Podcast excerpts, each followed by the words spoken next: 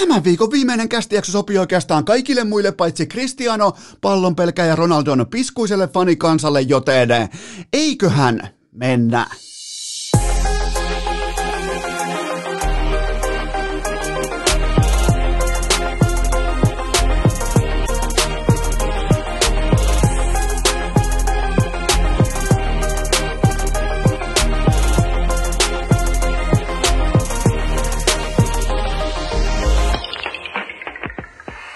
Tervetuloa te kaikki mitä rakkahimmat kummikuuntelijat vielä kertaalleen tähän viikkoon urheilukästin mukaan. On torstai 11. päivä maaliskuuta ja mulla on ilo sekä kunnia uutisoida heti kärkeen, että miesten kuninkuusmatkan MM-hiihtäjät ovat vihdoin ja virallisesti maalissa. Lähtö sunnuntaina kello 14 ja eilen illalla tultiin vihdoin maaliin ja mestari edelleen urheilukästin papereissa on Kläbo ja kakkosena on kaikki muut kuin Bolsunov ja kolmantena voi olla vaikka Iversen, sen jälkeen voi olla vaikka Iivo, mutta tilannehan ei voi koskaan urheilun, ää, tavallaan niin kuin urheilun moraalin, urheiluymmärryksen pohjalta, urheilun syvimpien arvojen pohjalta tilanne ei voi olla se, että Iversen on mestari, koska jos se Klaabo nyt päätettiin hylätä, se hylättiin, siitä protestoitiin, sitten vastaprotestointiin, sen jälkeen lyötiin vielä kolmanteen bettiin vastaprotestin, vastaprotestin, vastaprotesti, niin jos hän sen itse hylkää ja Iversen on mestari, se on tietenkin väärin, koska tässä tapauksessa näillä merkeillä, näillä korteilla, tietenkin Bolsunovin pitäisi olla mestari, mutta hiihto, peruttu, hiihto, hylätty, oli eilen protestiksi, jätin mun lenkin alle 20 kilometriä siitä syystä, että hiihto enää ei nauti mun silmissä huippurheilun ää, tavallaan niin kuin viitasta, valokeilasta ja näin poispäin, mutta onhan muuten mahtava torstai. Kaiken kaikkiaan kaunis viikko, loistava keli, eilen aurinkopaisto, siellä oli kulkaa miinus neljä 14 paloheinässä, ladut kuin Lapissa. Ei tarvi istua Finnairin pulkassa ja mennä sinne äh, kasvomaski naamarilla johonkin keskelle Lappia sinne. Riittää, että astuu autoon, köröttelee tasan 17 minuuttia ja sit ollaankin Helsingin ikiomassa Lapissa. Täytyy muuten ihan oikeasti nostaa hattua. Mik, miksi ei samalla kaikille? Miksi ei ihan jokaiselle latukone majurille ympäri Suomen siis? Miten uskomattomia latuja ne tekee? On lumimyrskyä on hyvä, ettei hellettä välissä. Ja ihan kuin olisi Lappiin mennyt, joten hatunnosto kaikille ää, noille latukone majureille ympäri Suomen. Teette mahtavaa työtä, mutta mä haluan vielä palata siihen kauniiseen viikkoon. Kaikki on hyvin, kopen paska on kiinteitä, ruoka maistuu, suksi kulkee, asiat vaan menee nappiin. Ja siihen syy on totta kai se, että Cristiano Ronaldo on vihdoinkin virallisesti done. D-O-N-E, done. Tämä oli tässä. Mä nautin, sä nautit. Cristiano Ronaldo pelkää palloa. Miettikää, se menee muuriin ja se väistää joku maamies, vetää neljästä kympistä maatiaiskissan lipumaa. Hyvä, ettei kurling, tietsä, mötikkää työnnä sinne kohti Juventuksen maalia, niin meidän Cristiano Ronaldo pelkää palloa ja mun sydän, se sykkii hymyn, sellaista niin kuin se pumppaa hymyilevää verta mun aivoihin, kun mä nautin siitä tilanteesta. A. Ronaldo, aivan paska B. Juventus ulkona sekä Ronaldon että yliarvostetun Andrea Pirlon. No, laittakaa nyt niitä meemejä, laittakaa nyt niitä meemejä nettiin, kuinka ollaan viinitarhalla vähän maistelemassa punaviiniä. Ei mitään käyttöä tosi paikassa. Ronaldo näyttää hitaalta, tekee pallon käsittelyvirheitä, siirtelee vastuuta avopaikoista ja kaiken lisäksi vielä kuin lahjana meille kaikille avoimille Cristiano Ronaldo, uh, urheilija nimeltä Cristiano Ronaldo Ronaldon vihaajille kuin lahjana meille. Pelkää palloa, väistää jalkapalloa, jos ei siellä ole laukomassa jumalauta priimavuosien 98 Roberto Carlos, niin sä et todellakaan väistä palloa. Muurissa, se on sun oma maali. Ja Porto, josta sä et pysty mainitsemaan yhtään toista pelaajaa kuin Pepe, ja sekin johtuu siitä, että se sikaili aikoinaan Real Madridin paidassa niin paljon.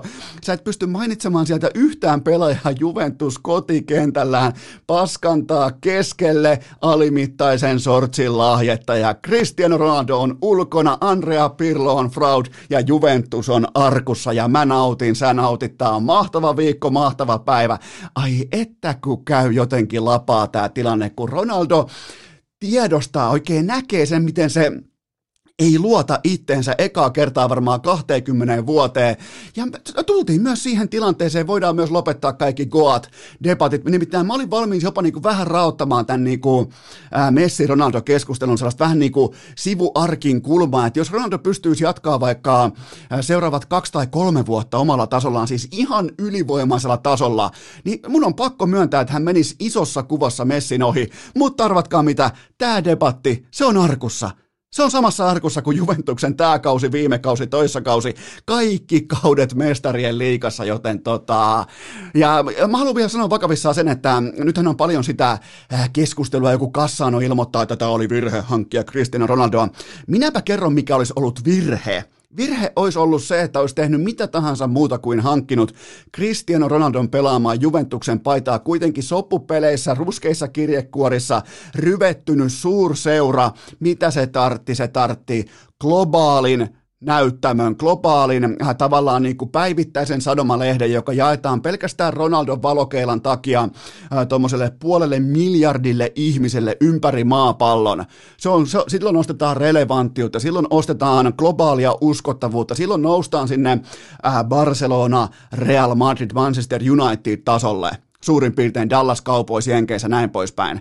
Juventus ei kiinnosta pitkin Aasiaa, se ei kiinnosta pitkin Amerikkaa sekunnin vertaa, jos ei siellä ole sitä numero seiskaa. Eli tämä, tämä debatti on ihan turha. Voidaan puhua urheilusta, voidaan puhua siitä, että pystykö johdattamaan joukkuetta mihinkään. Vastaus on tietenkin, että ei pystynyt. Ei pystynyt, mutta Juventuksen lottovoitto oli se, että sai sadalla miljoonalla itselleen suurin piirtein miljardin euron arvoisen tuotantojärjestelmän, jonka nimi on Cristiano Ronaldo joka on yksin suurempi kuin suurin piirtein kaikki maailman sanomalehdet yhteensä. No ei nyt tietenkään, mutta maailman vaikutusvaltaisin yksittäinen urheilija ihan kevyesti. Seuraavaan jossain luokassa LeBron James pitää melkein halkoa, lähteä vähän niin kuin tonttia halkomaan siinä tilanteessa, tota, että saadaan Ronaldon vaikutusvallasta saadaan niin kuin vaikka yksi kolmasosa, niin se voisi olla vaikka Lebroni ja näin poispäin. Siinä välissä on totta kai Messi ja Neymar ja pari muuta, mutta, mutta, mutta Ronaldo ulkona kaikki on hyvin Pirlo Fraud Juventus-arkussa. Tästä on mun mielestä hyvä lähteä seuraavaan osioon, jonka nimi on totta kai tämä osio otettiin hienosti vastaan, joten tämä on pakko pitää elossa. Tämän osion, tämä on nyt kaikille datanörteille, tämän osion nimi on... Nyt vittu numero! No minäpä sanon teille numeron, koska Jani Hakanpää teki viime yönä harmillisesti oman maalin nhl ja tämähän tarkoittaa oikeastaan vain yhtä asiaa. Tämä tarkoittaa sitä, että Jani Hakanpää halusi nollata oman pistetilinsä erittäin tahdikkaasti, asiallisesti ja ilman minkään näköisiä kommervenkkejä tai mitään niinku häpeilyä. Ihan kylmästi oman maalin edustalta raitin pelaajana kuin Brett Hull Prima vuosina laittaa Vantaimerin omaan nuottaan ja sillä nollaa oman yksittäisen tehopisteensä, joten Hakanpään tehot täten tämän tyylikkään, mun mielestä erittäin arvostettavan eleen jälkeen 27 ottelua ja 0 plus 0, joten tämä oli oman pään luudan. Se oli muuten vähän luutamainen se liike siinä, minkä se, ja sitähän ei voi mitenkään hallita, että säkään varmaan koko ajan mieti sitä, kun sä teet vaikka tänään vaikka torstai siivouksen sun kämpässä, niin että sä varmaan koko aikaan mieti sitä, että mihin suuntaan se sun luutas niinku, äh, sutii sitä roskaa, niin oli vähän sellainen luutamainen kautta totta kai Brett Hall-tyyppinen raitin ratkaisu. Siitä kylmästi vaan kiekko omaa nuottaa ja oma pistetili tili nollille, joten Hakanpää 27 peliä ja 0 plus 0, mutta jatketaan, osi, jatketaan tätä osiota. Kuunnellaan vielä kertaalleen tämä osion nimi. Sanokaa nyt vittu numero! Nimittäin Erling Broad Holland Herra Jumala, 20-vuotiaana, nyt voit vaikka lähteä itse pohtimaan, että mitä sä teet 20-vuotiaana. Mä en tehnyt juurikaan mitään, mutta Erling Broad Holland, 20-vuotiaana 14 Champions League-otteluun, 20 kaappia, joten tämä 20 maalia nyt totalina, yhteenlaskettuna summana, se on nyt jo enemmän kuin äh, Tottilla, Ronaldinholla, Zidanella, aidolla Ronaldolla, sillä Ronaldolla, joka ei pelännyt palloa aikoinaan uh, urallaan, siis ihan uskomattomia numeroita, koska no okei, okay, joku Zidane ehkä enemmän kuitenkin pelintekijä, Ronaldinho joku voi sanoa samaa, totta kai oli Barsan huippuvuosina, totta kai ihan selkeästi ratkaisi ja janos niitä ratkaisuja, Totti pelannut Champions Leagueassa 40 vuotta, ihan uskomaton asia, että nyt jo 20-vuotiaana tällaisten nimien ohi uh, mestarien liigan kaikkien aikojen maalitaulukossa ja vielä, että aidon palloa pelkäämättömän Ronaldon, Ronaldo Ysin ohi jo nyt tässä vaiheessa, mutta Messillä tämä sama savotta, sama 20 maalin savotta otti aikaa 40 matsia ja palloa pelkäävällä Ronaldolla. Se otti yhteensä 56 ottelua, joten tota, ei, voi, ei varmaan niinku, Sille, sinä, sinänsä ei tarvitse olla nyt ihan hirveän huolissaan, kun Ronaldo putoaa, Messi putoaa.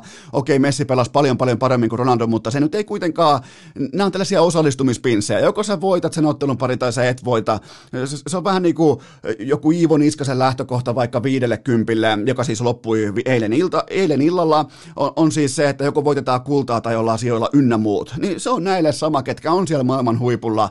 Joko sä viet sun joukkueen sinne Champions League finaaliin, viet kohti kirkkaimpia palkintoja, tai sitten sä oot epäonnistunut. Se on hyvin selkeä jako, mutta ei tämä nyt ihan sysipaskoissa käsissä kuitenkaan tämä jalkapallo kun siellä on Hollandia, ää, siellä on Kylian Mbappea, siellä on jokaiseen lähtöön sellaista maalintekovoimaa, ja se mikä on vielä vähän jopa niin kuin erikoista, että nythän ei tehdä maaleja samalla tavalla kuin Messi, että se perustuu frekvenssiin, pallon tällaiseen täyden vauhdin kontrolliin. Nämä jätkät juoksee vastustajan yli. Ne ei harhauta, ne juoksee yli vastustajasta.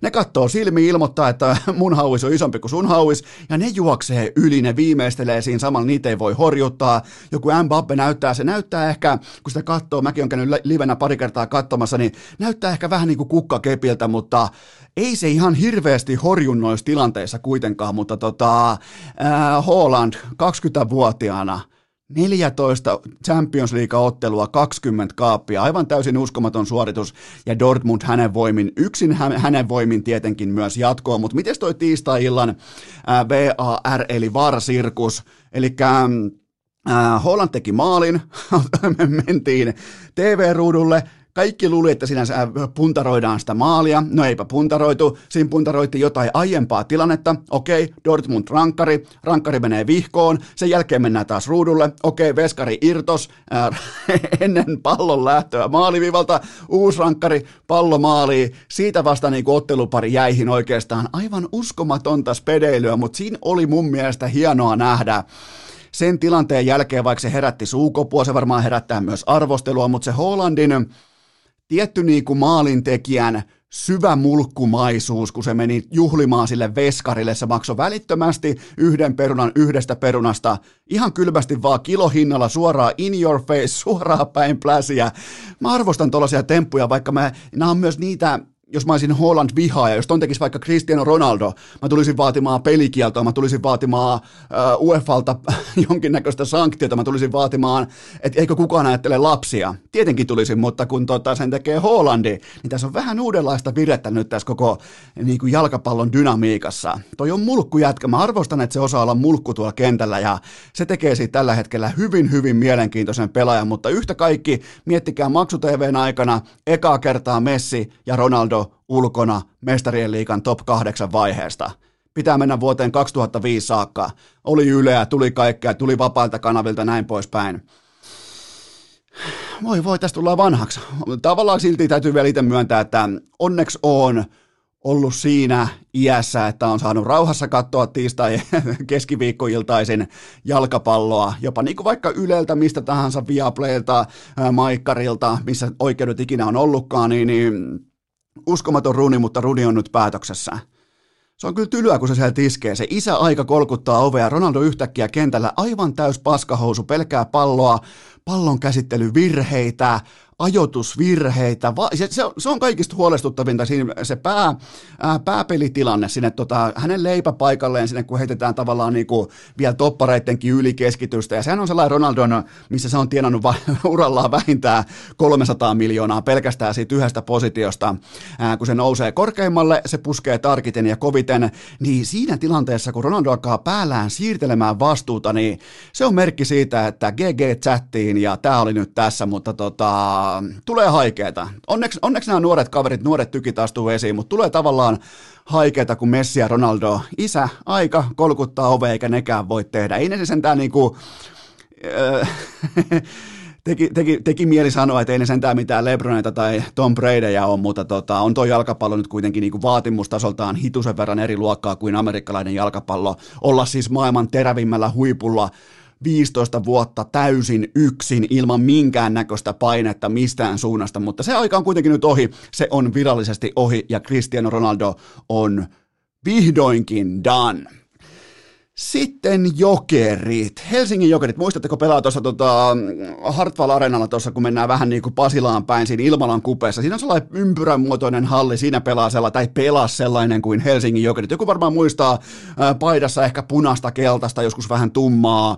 Mm, kolkuttaako, kolkuttaako muistia? Hyvä, okei, ollaan samalla sivulla loistavaa. Niin tota, Äh, legendaarisen Duken yliopiston urheilujohtaja tapasi alleviivata aikoinaan, että äh, voidaan, me, meidän koulu voi olla samaan aikaan vihattuja, me voidaan olla rakastettuja, mutta me ei koskaan haluta olla epärelevantteja. Nimittäin Duke, just nyt tällä hetkellä miesten koripallossa Amerikoissa, ne ei ole menossa lopputurnaukseen, niistä on tulossa epärelevantteja ekaa kertaa sen koulun erittäin massiivisen vihahistorian, siis Dukeahan rakastetaan vihata, Grayson Allen, J.J. Redick, floppaavat valkoihoset kirjanpitäjät, kun ne pystyy laittaa palloa säkkiin, ne vittuilee vielä perää, koko jenkit odottaa sitä, että Duke putoaa.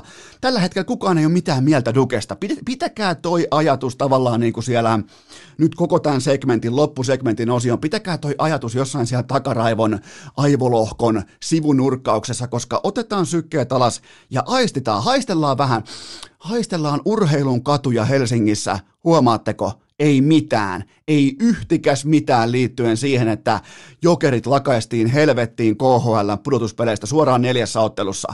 Tämä on siis monin verroin, tämä on jokereille, Jari Kurille, kumppaneille, tämä on monin verroin suurempi katastrofi kuin joku äh, yksittäinen narriviha tai häviäminen. Ei kolumneja mediassa, ei meemejä netissä, ei hassuttelua podcasteissa. Miettikää, ja nyt puhutaan jotain valmennuskysymyksiä. Valmennuskysymykset ja kokoonpanon kysymykset on nyt aivan täysin vääriä, koska nyt tarkkana ainoa tarpeellinen, relevantti kysymys tässä vaiheessa on se, että miksi, mä toistan, miksi ja minkä takia jokerit on olemassa? Se on tällä hetkellä se kysymys. Se ei ole valmennus, se ei ole Marjamäki, se ei ole kokoonpano, se ei ole pelaajaprofiilit, se ei ole vahvistukset.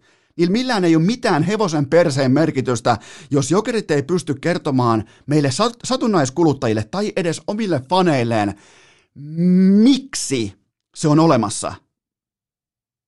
Miettikää. Kurri Jarppa, te ehitte vielä takaisin. Vie, vielä ehtii.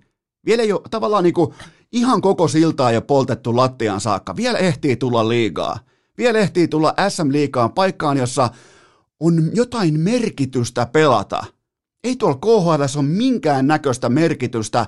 Jokerin, jokerien paita just nyt tänä keväänä, nyt ollaan tultu siihen pisteeseen, että jokereiden pelipaita ei merkitse kellekään mitään muuta kuin suurin piirtein 20 nuorelle miehelle noin 170 tonnin palkkanauhaa. Se ei merkitse mitään muuta Siis ne ajat on todella kaukana, kun puhuttiin 2011 Game 7. Koko Helsinki pysähtyy hevoset kaduilla pitämässä järjestystä IFK, Jokerit, massiivisen Game 6 jälkeen Game 7. Koko saatanan keväinen Helsinki pysähtyy sen ottelun äärelle. Ei kolumneja, ei meemejä, ei edes vittuilua jokereiden suuntaa. Ei hassutteluita. Miettikää, missä jokerit on. Tämä on se ongelma. Ongelma ei ole kokoonpano, ongelma ei ole Marjamäki, ongelma ei ole mikään näistä, vaan ongelma on se, että jokerit ei just nyt tällä hetkellä pysty kertomaan, miksi ne on olemassa ja ketä varten ne on olemassa.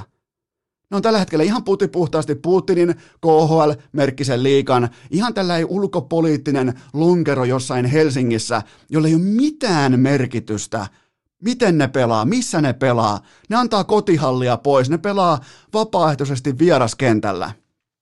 Miettikää. Mä haluan vielä alleviivata sitä, että ei edes vittuilua netissä.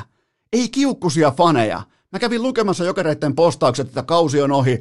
Kiitos kaikille tuesta. Jos on merkitystä, niin siellä on 5000 kommenttia, capslogit pohjassa, vaaditaan muutosta, vaaditaan kenkää, vaaditaan uutta ykkössentteriä, ykkösvitjaa, ykkösyyveitä, kaikkea tätä maalin tekoa, mitä tahansa, ykkösveskaria. Ei mitään. Siinä on jokerit. Jokerit on aivan täysin epärelevantti urheiluorganisaatio keväällä 2021. Siihen on tultu, miettikää, Ronaldo sivussa, Ronaldo ulkona, Ronaldo, Dan ja Jokerit epärelevantti. Urheilukääst! Tällä rahalla sai nyt tämmösen. Tähvälikkö mulla on teille sen sijaan todella relevantti kaupallinen tiedote ja sen tarjoaa elisa.fi, jossa tänään, nimenomaan tänään torstaina, alkoi Elisan todella kattavat ja hienot haukatut hinnat kampanja, joten etsit mitä tahansa, mitä tahansa elektroniikkaa, mitä tahansa laitetta, sut puuttuu kuitenkin jotain, mene osoitteeseen elisa.fi ja klikkaa sitä jättimäistä etusivun krokotiilin kuvaa, niin sieltä muuten alkaa tulla tuotteita. Mä oon tehnyt nyt teille teidän puolesta.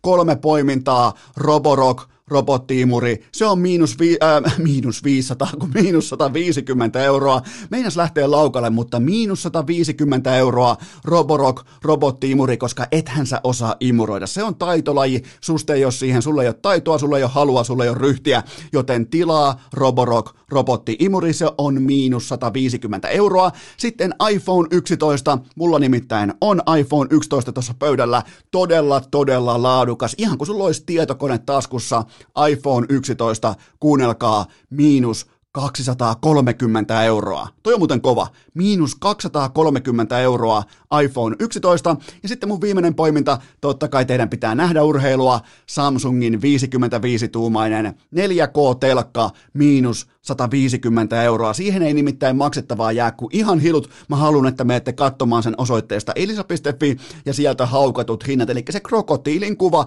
ette varmasti tuu pettymään, joten menkää osoitteeseen elisa.fi. Tähän kylkee vielä huippunopea K18 tuoteinformaatio. Sen tarjoaa tuttuun tapaan Coolbet, joka tarjoaa myös parhaat kertoimet NHL, valioliikaan ja jalkapalloon sekä jääkiekkoon ympäri maailman, mutta perjantaina kello 12 triplaus viikonloppu käyntiin. Mulla on teille nyt torstai-perjantai yölle kaksi poimintaa. Mä lähden NHLään siitä, että Carolina kellistää, ne, ne, ne yliluistelee Nashvillestä ja Flames – nimenomaan Calgary Flames, jonka uusi vanhan koulun päävalmentaja aloitti muuten. Ensimmäiset treenit aloitti backskateillä, eli rankasuluisteluilla, joten Flames voittaa Montrealin siitä syystä, että Montreal joutuu nyt lyhyessä ajassa pelaamaan todella myöhäisen ottelun, eli siis tänä aamuna Vancouveria vastaan lopputulos on todella kaunis, se voitti sen 5-1, ei muuta kuin kamat reppu äkkiä Galgaryin ja siellä sitten heti perään toista matsia, joten mä uskon, että tässä tilanteessa uudelleen latautunut Flames Flames tulee voittamaan ihan perussuorituksensa kautta tämän ää, kyseisen ottelun, vaikka mä en teille väittämään, että pitkässä juoksussa kevään mitassa Flames on parempi joukkue kuin Montreal Canadiens, mutta näissä pitää pystyä poimimaan sitä oikeaa hetkeä, oikeaa kulutuspintaa, oikeaa kulutuspohjaa siitä, että mitkä on joukkueiden valmiustilat lähteä pelaamaan yksittäistä jääkiekkoottelua, joten tota Carolina ja Flames ensi yön liuska, kaikki pelaaminen maltilla älykkäästi ja totta kai K18. Urheilukääst! Tämänkin jakson teille tarjoaa Antti Raannan kesäjuhlien loputon piikki! Nyt on kuulkaa Eno Eskola vasemmassa takareidessä sen sorttinen tunne, että me kaikki miehet tiedetään, että kateushan ohjaa kaikkea toimintaa erittäin tehokkaasti silloin, kun kateuden kanavoi oikein. Mä en voi puhua naisten puolesta, mutta me kundit, me ollaan aika yksinkertaisia. Meitä ohjaa hyvinkin alkukantaiset tunteet ja mä oon nyt potenut viimeisen kahteen päivään, viimeisen kahteen ja puoleen päivään suurin piirtein ihan autenttista kateutta en siksi, että kävin eilen Suomen Monte Carlossa vähän katsomassa kirkkaita valoja, eli järven päässä, vaan ihan putipuhtaasti siksi, että kaikki muut kotimaiset podcastit on päässyt nyt jakamaan äh, erilaisia, tietsä, NHL-kauden äh, välikausipalkintoja, puolikauden palkintoja, on jaettu harteja, selkejä, vesinoita, kaikkea tätä, ja mä, pode, mä oon nyt ihan autenttisesti, mä oon kateellinen, koska mä en ehtinyt orgioihin mukaan, joten mä tavallaan niin kuin käännän koko kattauksen nyt päinvastoin ja kiitoksia yhdestä vihjeestä inboxiin.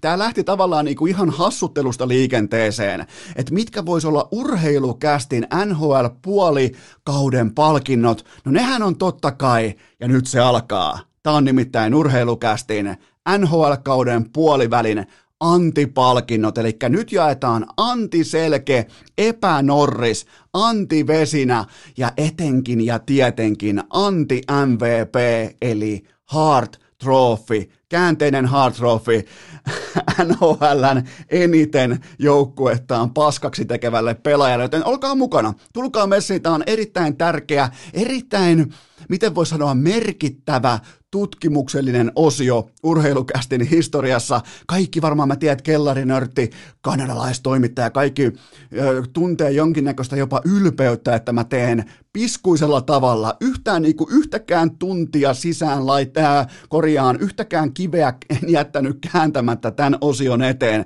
Eli nyt on laitettu toistoja sisään, nyt on hämmennetty dataa ja aloitetaan siitä, että jaetaan ensimmäisenä palkintona antiselke, eli sille pelaajalle, sille hyökkääjälle, ketä ei nakkaa paskaakaan, mitä omassa kenttäpäädyssä tapahtuu.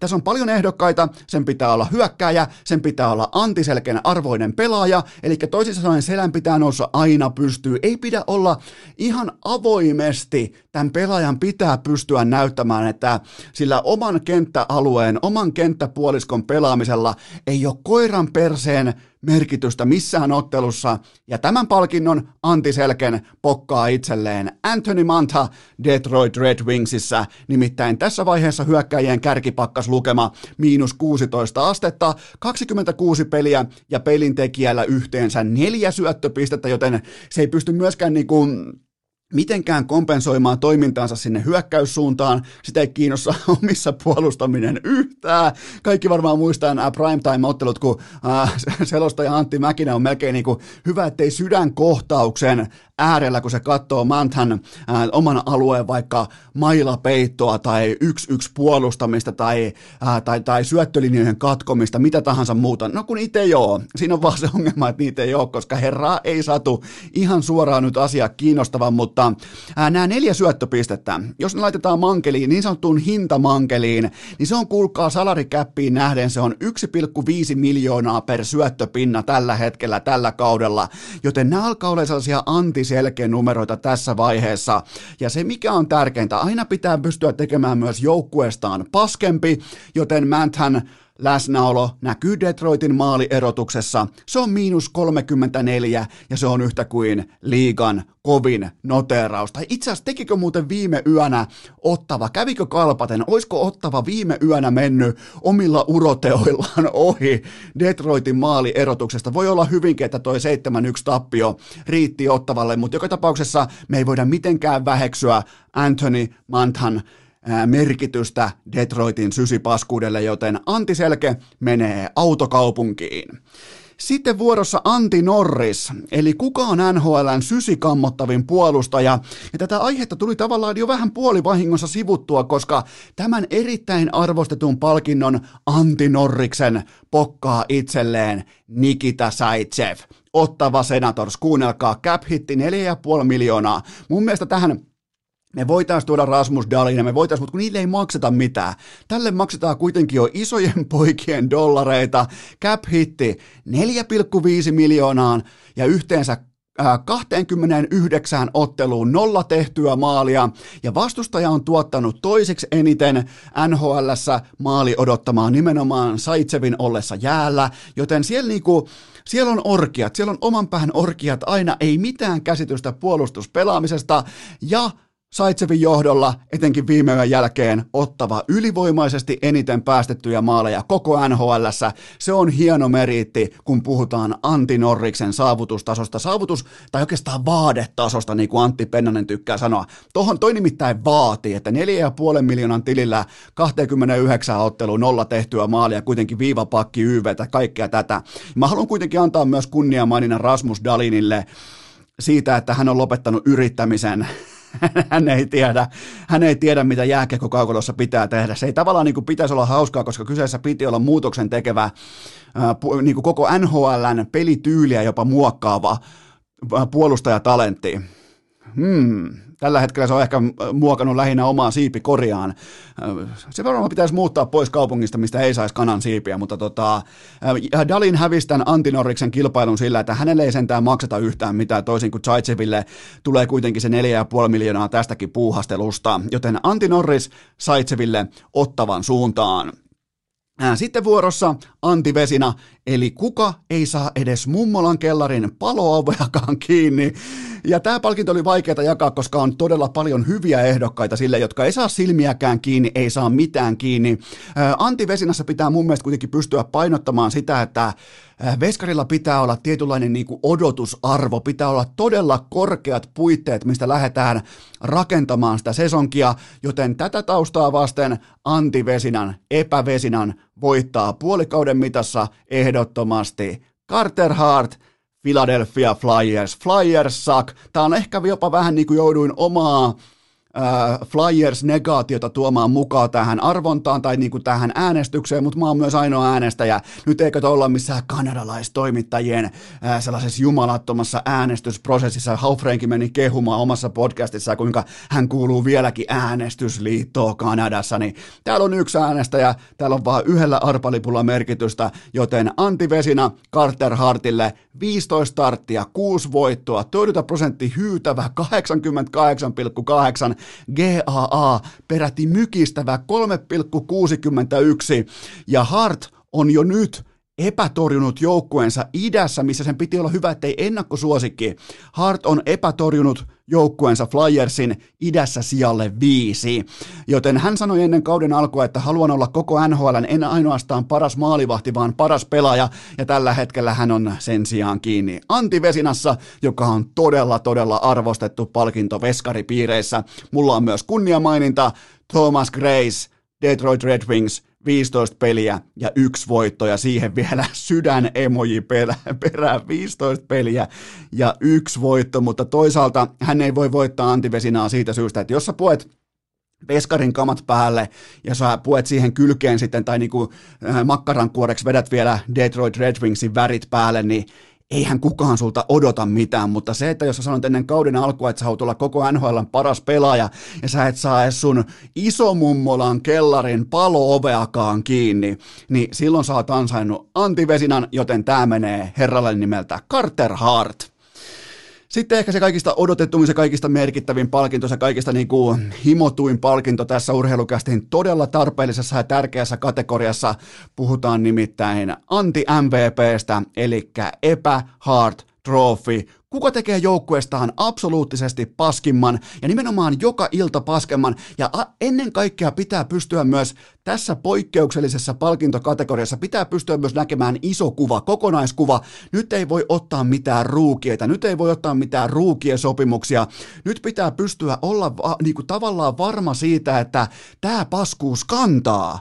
Että nimenomaan tämä heikko suoritustaso tulee vetämään koko organisaation toiminnan pitkin persettä kokonaisiksi seuraaviksi vuosiksi, mieluiten sanotaanko vaikka kuudeksi vuodeksi vähintään eteenpäin, joten Hart Trophy menee sellaiselle puolustajalle kuin Erik Karlsson, San Jose Sarks, 19 peliä, yksi tehty maali, eli jos joku laskee, niin se on tällä hetkellä, kun sulla on yksi tehty maali, oot ykkös YVn ykkösviivapakki, pyörität koko joukkueen palettia viivasta, niin se on kuulkaa 11,5 miljoonaa per maali tällä hetkellä Erik Carlsonille, ja jos joku pitää kirjaa kaikista tehopisteistä, niin se on 1,5 miljoonaa per äh, tehopiste tällä hetkellä Carlsonin ekille, jolla on muuten, täytyy vielä sanoa vahvuutena, edelleen tyylikkäin ohikiitävä tyyli laittaa nuuska ylähuuleen kesken pelin.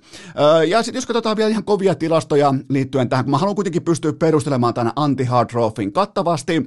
Öö, Erik Carlsonilla on kaikista NHLn pakkipareista heikoin korsi, jos se osuu samaan aikaan jäälle Flasikin kanssa. Se on silloin 31 prosenttia. Miettikää, vastustaja käytännössä voittaa 70-30 ne jaot, ne pelit tai ne tilanteet, ne vaihot, kun sinne osuu Carlson ja Flasikki. Eikä muuten kumpikaan mitään kauhean halpoja ukkoja, jos osuu niiden kanssa jäälle. Vastustaja voittaa korsisplitit, eli kiekon hallinnan laukaukset, laukaisuyritykset 70-30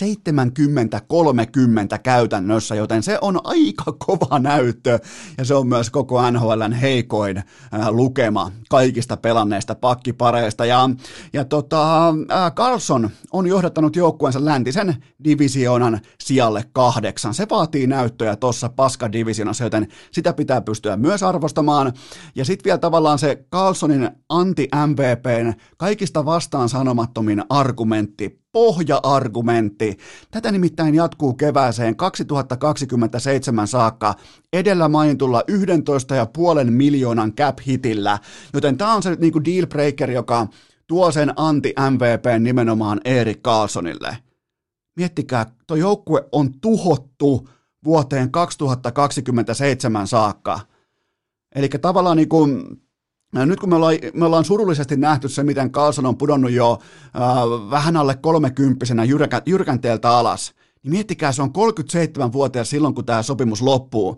Joten onneksi olkoon San Jose Sharks, että välttämättä kävitte lähellä Stanley Cupia, mutta nyt ei tarvi haaveilla siitä, mutta toisaalta teillä on anti-MVP teidän joukkueessa, joten onnittelut kuitenkin siitä, eli anti-hard trophy Erik Carlsonille tonne Bay Arealle Kalifornian pohjoisosiin.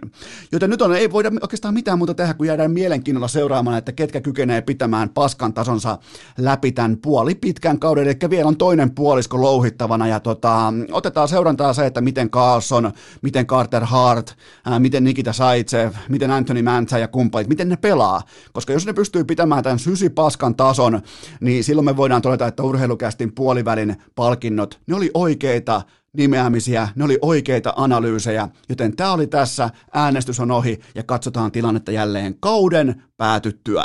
Urheilukääst! Yhtä uskottava kuin Arturin nyrkkeiluottelu isänsä vastaan! Kyllähän se on kulko ihan rehellisyyden nimissä myönnettävä, että urheilukästissä on toisinaan niin sysipaskoja segmenttejä, että pitää pestä suu ihan saippualla ja sitä varten mulla on teille aivan huippuluokan yhteistyökumppani, nimittäin Dick Johnson eli Dick.fi, jossa on parhaat saippuat, parhaat.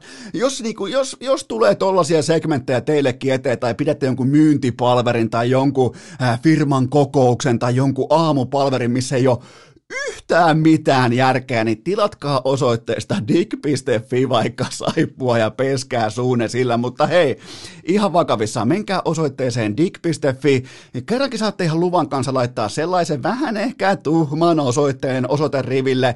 dig.fi, siellä käyttäkää koodia urheilu, mulla on nimittäin nyt teille tähän torstain, mulla on teille bonus, se bonus tulee ihan kohta alkaa tarkkana, ootte ottanut tämän todella hyvin vastaan, ootte lähettänyt kehuja, ootte rakastuneet toimitusaikoihin, aikoihin, jotka on minimaalisia, olette rakastuneet tuohon koodiin, joka on markkinoiden paras, olette rakastunut ennen kaikkea niihin tuotteisiin, joka on se tuotekavalkadi on kattava, laatukamaa, pelkkää laatukavaa, ei mitään rihkamaa, joten käyttäkää osoitteessa dig.fi koodia urheilu, se ottaa 20 prosenttia hinnasta pois. Otatte vaikka polttavia palleja, eli tätä niinku, ää, viilentävää suihkugeeliä, otatte vaikka Solid Statein tuoksuvoiteita, unohtakaa ne kaikki suhautus, ää, tuoksut, suhautus, parfyymit ja muut, käyttäkää tuoksuvoiteita, vähän sormenkärkeä kaulalle, se on siinä ja pitää muuten pitkään. Mä oon käyttänyt erittäin hyviä, siis paljon paljon monin verroin, koska mulla on pari kertaa varmaan sanotaan, että vaikka niin kuin aikuisiellä pelkästään, niin sanotaan, että ainakin niin kuin neljä-viisi kertaa on hajonnut hajuvesipullo urheilukassiin, ja onhan se sitten tosi kiva, että se kassi haisee jollekin burberille eh, seuraavat neljä vuotta, ja se maksaa niin kuin siihen aikaan vielä ollut varaa ostaa, kun ehkä toivoo joululahjaksi sellainen. Niin tota, ottakaa Solid Statein tuoksuvoiteita käyttöön, testatkaa niitä, ne on miinus 20 prosenttia, mun suosikki on se Drifter niistä kaikista tuoksuista, ja sitten totta kai teidän suosikki ää, polttavat pallit, ää, tämä suihkukeeli, kaikki tietää, mistä on kyse. Se ei ole saanut nimeään ihan turhaa, joten polttavia palleja kanssa siihen samaan tilaukseen. Ja mä muuten myös haastan kaikki teidät partaharrastajat. Ennen kuin mä annan teille tämän bonuksen, niin mä haastan kaikki partaharrastajat tsekkaamaan tarjonnan. Menkää katsomaan. Mulla ei nimittäin, mulla ei ole uskottavuutta mun partaharrastuksessa, mutta menkää te, joilla on. Joilla on ihan oikeeta, tietsä, partaa, playoff-partaa. Kohta mennään playareihin, kohta mennään nimenomaan pudotuspelijääkiekkoon Suomessa, NHL, ympäri maailman, KHL ollaan jo joten jos siellä alkaa olemaan playeripartaa, käykää tsekkaamassa osoite dig.fi, siellä on parhaat parranhoitotuotteet tässä maassa niihinkin miinus 20 prosenttia hinnasta pois koodilla urheilu.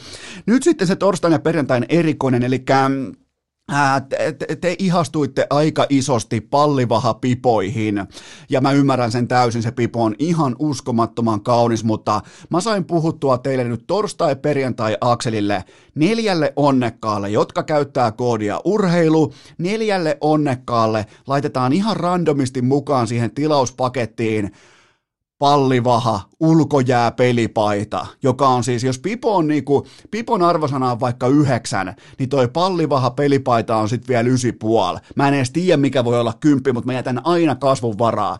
Niin tota, neljä pallivaha pelipaitaa lähtee jakoon randomisti tilaajille tänään ja perjantain aikana. Ei muita päiviä tänään ja perjantain aikana niille, jotka käyttää koodia urheilu osoitteessa dig.fi. Mieti, saat 20 pinnaa alennusta ja siihen kylkeen voi tulla vielä erittäin himoittu, arvostettu ja kunnioitettu pallivaha ulkojää pelipaita. Se on lottovoitto, joten menkää osoitteeseen dig.fi.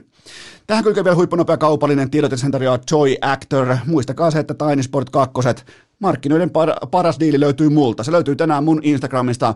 Tämä ei vaadi mitään selittelyä, tämä numerot on numeroita. Eli sieltä tulee Tiny Sport 2 huippu-urheilunappi kuulokkeet, jotka pysyy vaikka lahtelaisessa nakkikioskitappelussa 30 sekunnin, 30, sekunnin, 30 metriä sekunnissa ää, talvimyrskyn ytimessä, ne pysyy sun korvissa. Niissä on heijastimet, niissä on huippuäänenlaatu, niissä on kaikki tämä.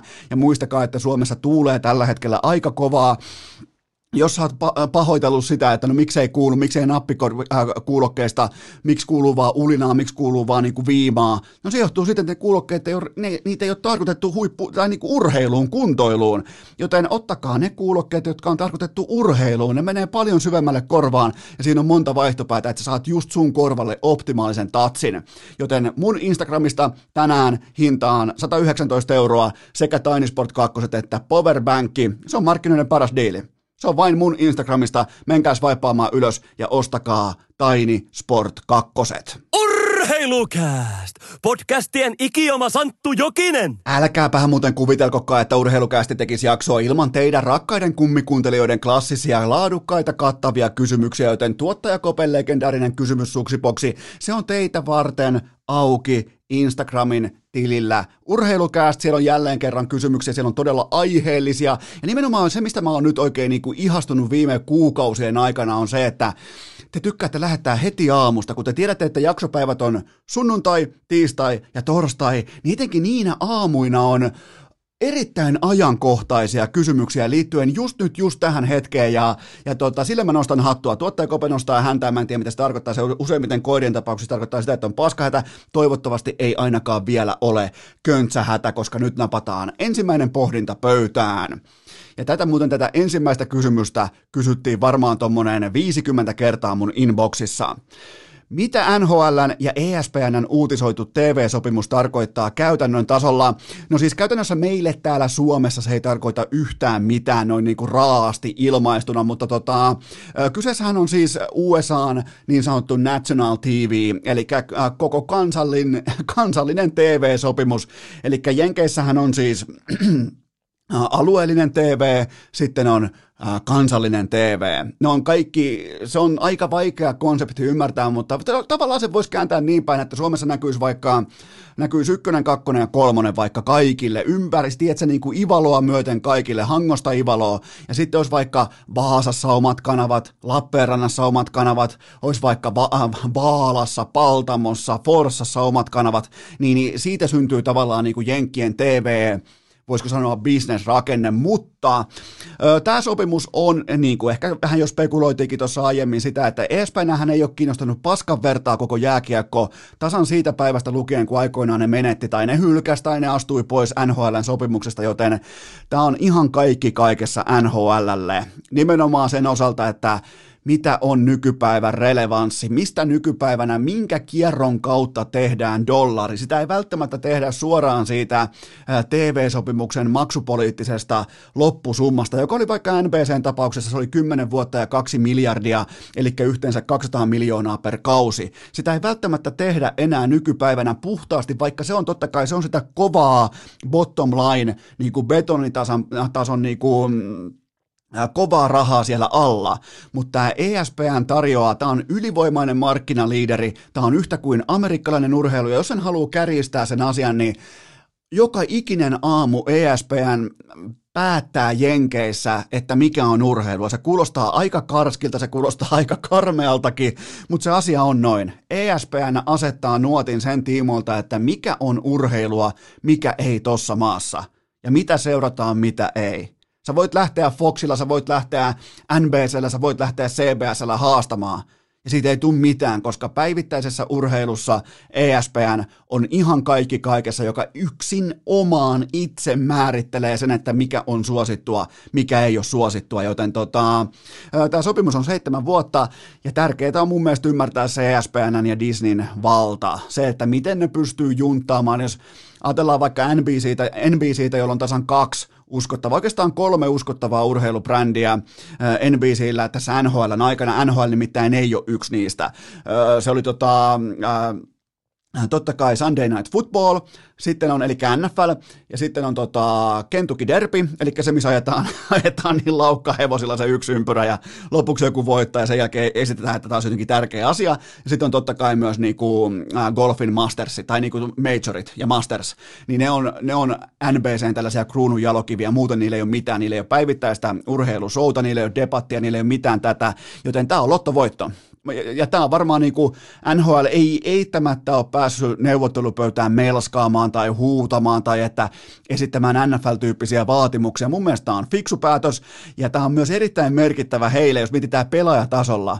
Tämä on niille aika merkittävä diili, joiden sanotaan vaikka isot sopimukset on alkamassa seuraavan kahden tai kolmen vuoden aikana, koska tämä tulee väistämättä vaikuttamaan. Niin ajatellaan, kuvitellaan, ehkä vielä lapsen kasvoisesti voidaan kuvitella, että maailma joskus vielä palaa normaaliksi ja yleisö on halleissa ja, ja kaikki on niin sanotusti hyvin ja ei ole olemassa pandemiaa ja näin poispäin, niin, niin tämä ESPNn sopimus, näkyvyys, kaikki tämä tulee kasvattamaan NHL-jääkiekon asemaa sekä sitä kautta revenyytä Amerikassa ihan helvetisti. Ja nämä, niin kun puhutaan numeroista, puhutaan datasta, niin tällä ei niin kuin termi kuin ihan helvetisti, niin tämä ei varmaan niin kuin aiheuta ihan hirveän uskottavaa sellaista, että mä olisin tutkinut jotain dataa.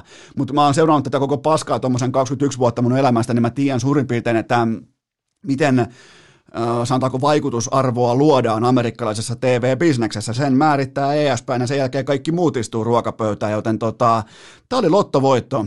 Tämä, on siis tämä on kova, erittäin kova ja NHL hän laskeutui tällaiseen niin kuin epärelevanttiuden alhoon sillä sekunnilla, kun ne menetti aikoinaan ESPN.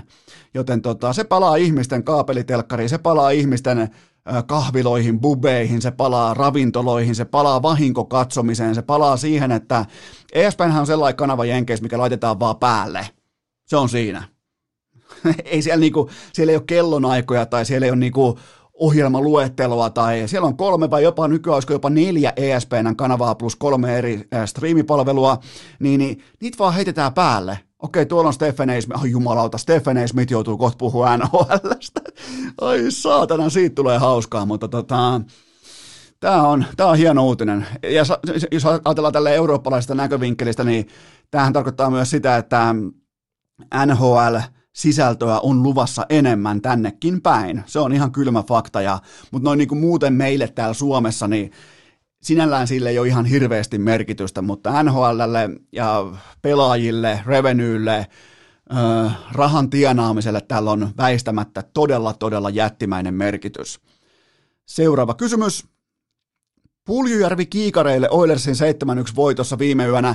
Pitääkö nyt painaa paniikkinappulaa? Hmm, ei paineta paniikkinappulaa, koska taso alkaa mun mielestä vain stabilisoitua. Että Pulju ei tällä hetkellä pelaa ykkösviitiassa ja se maksaa hänelle tehoja, vaikkakin siellä ykkösketjussa ei viime yönä käynyt tasan tarkkaan mellastanut kuin kaksi jätkää, mutta jos lähdetään Puljusta liikkeelle, niin yhdeksän viime pelin kaksi tehopistettä. Jokainen voi sitten ihan itse puida, että onko se onko se hyvin, onko se huonosti. Mä, jo, mä, jotenkin, mä, mä, mä sainaan itseni ulos siitä keskustelusta, äh, keskustelusta, koska jokaisen pitää itse pystyä ihan omatoimisesti päättelemään, että onko se riittävä taso NHL, tuotanko, äh, NHL-tason tuotantoketjuihin. Se, se, se on se, se tavallaan, niin kuin mikä sun pitää tässä kohtaa jo ihan itse pystyä päättelemään, mutta onhan toi Oilersin ykkösviitiä, jossa pulju nykyään ei siis pelaa, niin onhan se kirottu nimittäin Kyler, Yamamoto viime yönä 0 plus 0 McDavidin ja Drysaitelin rinnalla – Drysaitel 3 plus 2, McDavid 1 plus 2 ja Vipeltä ja Yamamoto 0 plus 0, joten tota, kävi niin sanotusti Puljujärvet. Ja mä povaan nyt Puljulle muutenkin vähän haastavempia aikoja tähän eteen, koska ei ole ykkösylivoimaa, ei ole ykkösketjua, ei ole sitä McDavidin ja Drysaitelin auraa, joka on siis ihan jäätävän kova tuossa joukkueessa, joten tota, nyt pitää pystyä luomaan itse, ja kaikkihan varmasti ymmärtää sen, että kun pitää lähteä itse luomaan, silloin syntyy yliyrittämistä, ylipelaamista, ylireagointia, ää, kaikkea tätä, joten tota, en paina paniikkinappulaa, vaan totean sen, että tällä niin kuin yhdeksää peliä, kaksi tehopistettä, niin se taso on suurin piirtein about kutakuinkin tätä. Se ei ole huonoa, se ei ole hyvää, se on jossain siinä mitään sanomattomassa välimaastossa, mutta silti ollaan todettu nyt se, että pulju pärjää NHLssä, mutta ei pysty ottamaan sitä askelta pärjäämisestä eteenpäin. Siitä varmaan voidaan olla samaa mieltä. Ellet kuulu tähän niinku, äh, puljun YouTube-fanipoikien, nettipoikien ma- mafiaa, jotka ottaa sieltä niinku poskeen joka helvetin aamu siitä syystä, että se tulee joskus niinku, äh, kesällä sitten johonkin hassutteluvideo vieraaksi nyt ei puhuta siitä kategoriasta, vaan puhutaan asiasta, puhutaan jääkiekosta, tuotannosta. Ja näillä mittareilla puljun taso on vain kohtalainen. Just ja just pärjää NHL, mutta siihen se jää. Seuraava kysymys. Ottavan Mark Method, Methotti, toi on muuten kova. Miksi sitä nimeä sanotaan Mark Methotti? Okei, Ottavan Mark Method linjasi, että Senators on kahden vuoden päästä paljon parempi joukkue kuin Toronto. Äh, voitko arvioida, mitä löytyy taustalta ja miten tämän äh, lausunnon voi perustella? Äh, voin arvioida. Taustalta löytyy Amsterdamissa marinoituja meksikolaisia sieniä, tuolla ehkä puolipussillista. Mä en voi siis Tällaista lausuntoa ei voi synnyttää mitenkään muuten kuin kovien huumausaineiden vaikutuksen alaisena, joten tota, vaikka ottavan talenttiaurinko pilkottaa, niin, niin tota, ei, ei, ei kuulkaa, ei siis, Toronto on kuitenkin talentiltaan, raaka talentiltaan, sieltä ei tarvita heittää kuin Matthews ja Marner, tähän kulhoon, niin ne on kahdestaan parempia kuin koko ottavan talenttipuuli.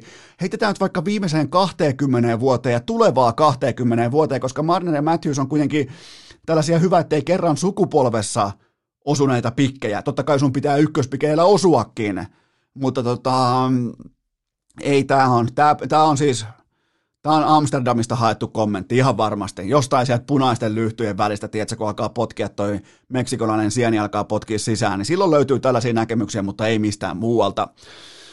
Seuraava kysymys. Toissa yönä kaikki muut suomalaiset Dallasissa pisteille paitsi Miro Heiskanen. Ovatko suomalaiset hylänneet Heiskasen?